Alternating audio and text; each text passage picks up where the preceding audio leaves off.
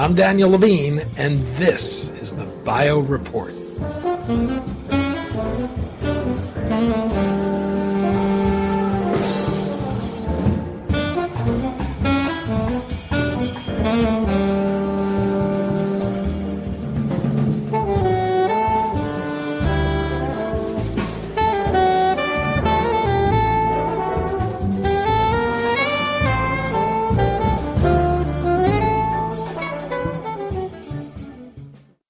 While cell therapies hold great promise for not only halting the progression of degenerative diseases, but potentially restoring the body, cost has remained a barrier. Lineage Cell Therapeutics is developing allogenic cell therapies that don't rely on modifying a patient's own cells, making them scalable and less costly than autologous ones. At the end of last year, the company entered into a partnership with Genentech to develop and commercialize OpRegen, its experimental cell therapy for dry age related macular degeneration. We spoke to Brian Culley, CEO of Lineage Cell Therapeutics, about the company's platform technology for off the shelf cell therapies, how its platform works, and what the collaboration with Genentech will do to advance the technology.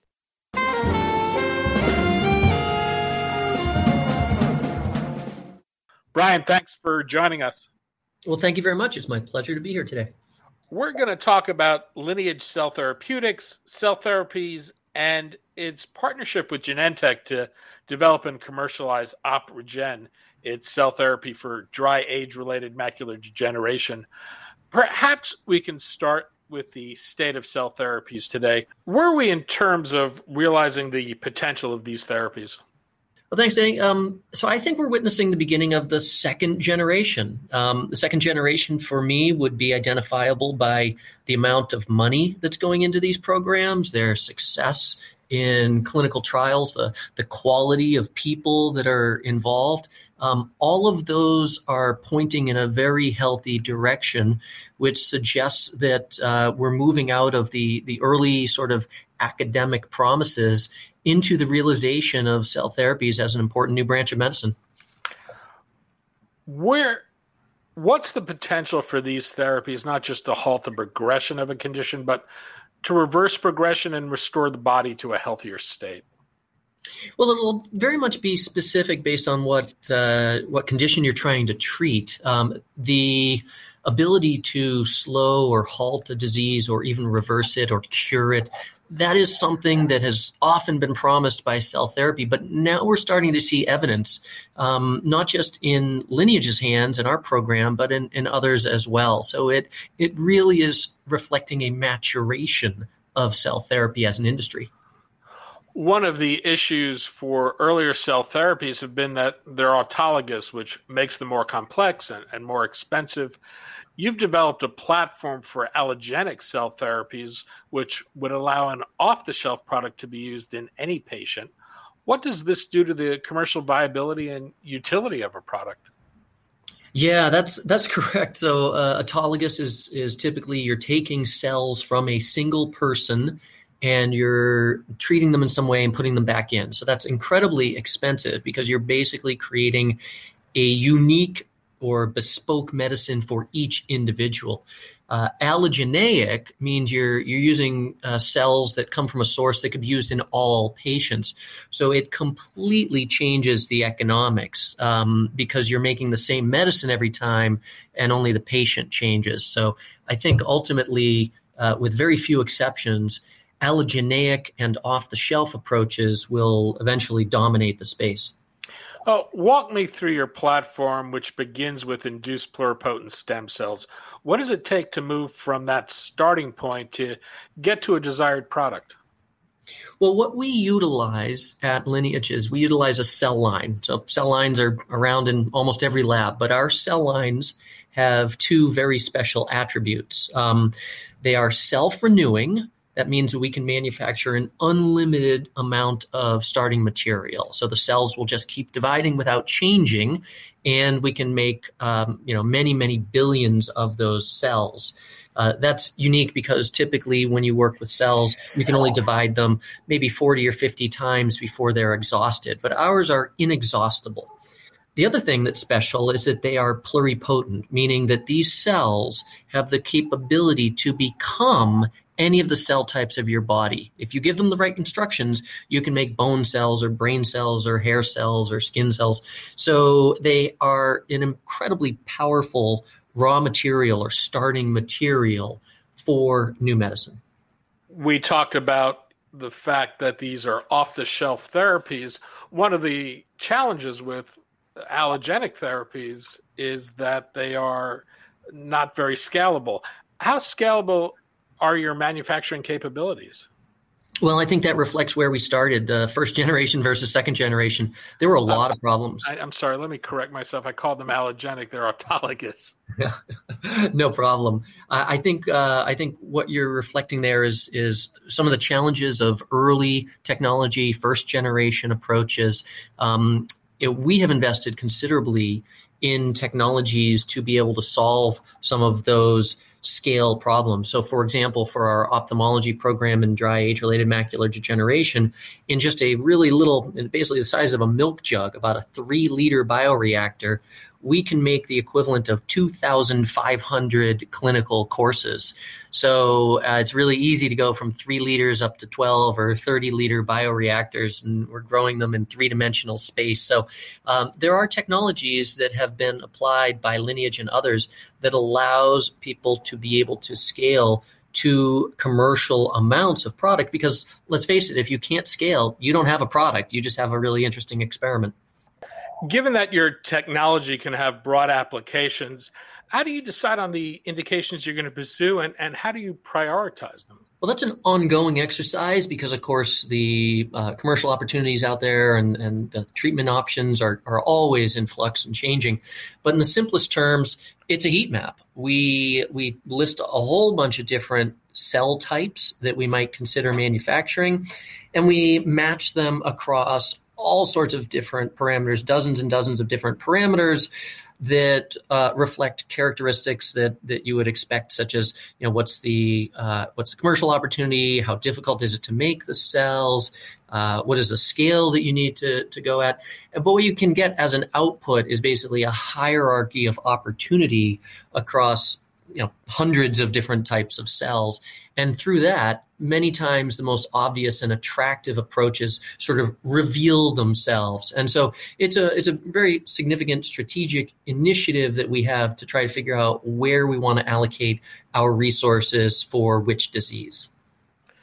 Well let's talk about OpRegen your experimental therapy for dry age related macular degeneration with geographic atrophy what is AMD and, and how does it manifest itself and progress? Well, dry age related macular degeneration is one of the leading causes of blindness. Uh, it's very common, and there are no FDA approved treatments for it. And the hallmark of the disease is the loss of specialized retina cells called RPE cells. Um, as those cells die off, typically associated with aging, you're basically outliving your retina cells. Um, you begin to lose your vision, most notably your central vision, and it expands outward uh, until you are blind. And so, what we are trying to do is uh, treat that condition with a totally new approach by manufacturing replacement retina cells and transplanting them to the eye so that they can take over for the cells that you have essentially uh, worn out. How is the condition treated today, and, and what's the prognosis for patients who have it? Well, if you are diagnosed with dry AMD, um, not not wet AMD and not dry eye, but dry AMD, uh, you are told to eat leafy green vegetables and quit smoking. There really is no therapy today. There are a bunch of companies working on new approaches, but there is uh, nothing available. So you have to manage the very slow but inevitable impairment of your vision. You just continuously lose vision as these RPE cells continue to die off. So there's really nothing that can be done for patients other than to provide sort of the comfort uh, in spite of this harsh reality that you are going slowly blind. Well, what is OpRegen, your experimental cell therapy, and, and how does it work? Well, OpRegen is a suspension of RPE cells. We deliver approximately 100,000 brand new RPE cells right into what's called the subretinal space. So, this is the area where the old retina cells have been dying off. And our view is that by replacing those RPE cells, we can rescue some of the tissue that's in that area and restore function. We would like to be able to not just stop the progression of this disease, but actually regain some of the patient's visual abilities. Well, what's known about its safety and efficacy from studies that have been done to date? Well, we've completed a clinical trial of 24 individuals, and OpRegen appears to have an acceptable safety profile. Most of the adverse events were related not to our cells, but actually to the procedure. And as you might imagine, any new technique can be improved with uh, with some practice and time. So the safety is quite promising. The efficacy, however, is literally unprecedented. Uh, we have been able to show something that no other approach can do, and that is that we have been able to halt this disease in its track in some of our patients, and even in some cases, restore or regenerate some of the area of tissue that had previously been dysfunctional or lost. And that's incredible because human beings cannot regrow retinal tissue. So we know that it is our cells that are responsible for this improvement in the retinal structure. At the end of last year, you entered into a collaboration with Genentech to develop and commercialize OpRegen. How is that deal structured? Well, it's a pretty standard deal. Um, you know, big pharma is interested in getting access to future commercial rights to products like OpRegen. So, uh, so they provided a, a, very sizable amount of capital. It had fifty million dollars upfront and an additional $620 million of potential milestones, as well as double digit royalties. So, um, other than perhaps the size of this of this deal, it was uh, a very large deal. Um, it's very conventional. Uh, Roche and Genentech will take over for the clinical development. They will pay for the additional clinical development, uh, and we will participate uh, as a beneficiary of that advancement of the program. And we also contribute through joint steering committees to the development and advancement of the program. So it's a very normal or conventional type deal. And we are really pleased that we were able to uh, convince Roche that this was a program that they want to invest such a significant amount of money into. Now, what does the deal do for Lineage? Oh, this is tremendously validating. I, I, mean, if, if we think again back to that Gen 1, Gen 2 notion of cell therapy, a lot of Gen 1 cell therapy companies really couldn't ever get out of the gate. They had interesting ideas, but there was never any meaningful validation of their technology. They could never call it prove that they had something compelling. Uh, we're in a very different category. Uh, having a deal of uh, you know, potentially a total of $670 million is massively validating not just for OpRegen in dry AMD, but for our overall view that the use of and transplant of whole cells can sometimes give you better clinical outcomes than the traditional approaches of small molecules and antibodies. And I, I got to tell you, I neglected to say that when I was describing the anatomical improvements in those patients in our clinical trial, they also enjoyed an average increase in their visual acuity of almost three lines. So we it's it's not in every single patient, but we've had some really extraordinary individual case studies that we are delighted about. And having that validation from big pharma and having that additional capital to reinvest in our technology, to reinvest in our platform, has completely changed the the profile of Lineage as a company. And in terms of the development path forward, what's what will it take to get to a filing? Well, ultimately, that will be determined by and managed by and conducted by Roche and Genentech.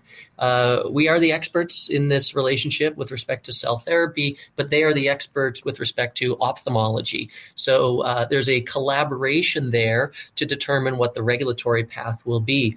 Ultimately, the FDA wants to see a compelling data package with convincing evidence that a therapy provides a clinically meaningful benefit and has a tolerable safety profile. I think we're well underway on that journey. It won't be soon, but it uh, it really does look to me to be quite promising. And as you think about Lineage's strategy, how will partnerships like this play in advancing your pipeline? Oh, I think partnerships are vital. We have many more opportunities than we could ever pursue alone. Um, you know, your body, my body are comprised of over 200 different cell types. Uh, today, we are only working on five.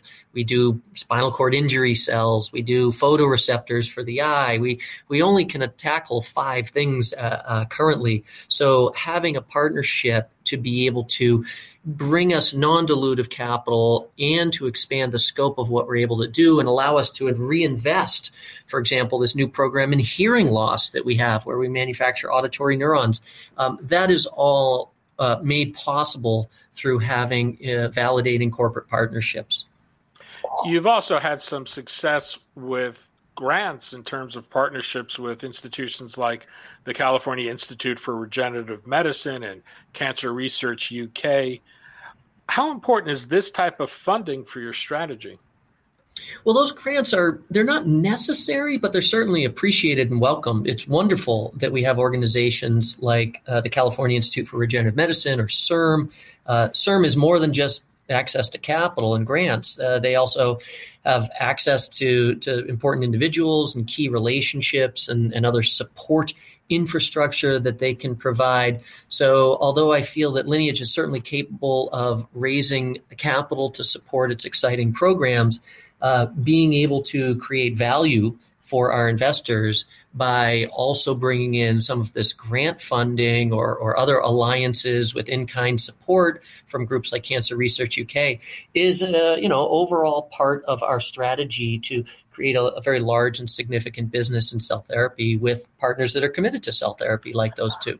Well, if you would, let's touch on each of those programs. What is CIRM funding and what is Cancer Research UK funding?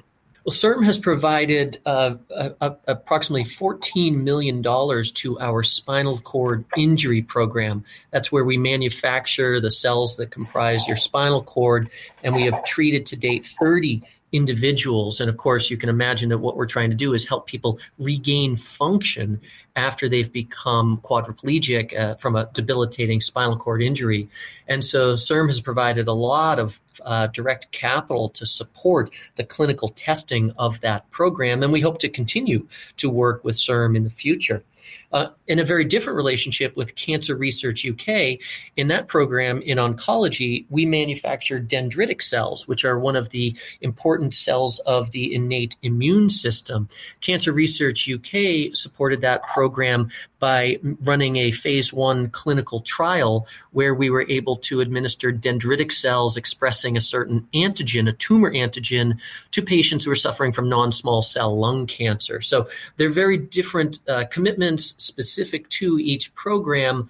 Uh, and, and as I said before, we hope to be able to continue our track record of successful engagement with granting agencies such as those. And how is the company financed to date, and how far will existing funding take you? Well, we're a public company, uh, and of course, the listeners can learn more about our risk factors through our filings at the sec.gov. But we have funded the company through a combination of partnerships, like we've been talking about, as well as uh, selling non core assets that we have successfully monetized in the past. We have done equity issuances. Uh, in the future, longer term, of course, we'd like to be funded by our product revenues and our royalty streams. So it is a very conventional uh, capital structure for a biotech company of our size and uh, and stature. And uh, I think hopefully we will be able to continue with that good track record and uh, further grow the company in this exciting new space of, of cell transplant and regenerative medicine. It, it's a tough time to be a CEO of a public biotech. What's the conversation like with investors today? Well, it's only a tough time to be a, a, public biotech CEO if your stock has fallen horribly far and you don't have good access to capital and you don't have exciting programs. Um, I think uh, we're, we're here at Lineage in a very fortunate place where we have multiple years of cash. We've got this new validation of programs, and um, relative to a lot of the other companies out there, our stock is hanging in there not not too badly. So I always want to see it higher, as you might have guessed. But um, but we're we're in a pretty good position. But it's incumbent upon us to uh, to not feel satisfied by that and to redouble our efforts to make sure that we're able to advance these programs to patients. And then the value side of it will take care of itself. Brian Culley, CEO of Lineage Cell Therapeutics. Brian, thanks as always. Take care. My pleasure. Thank you.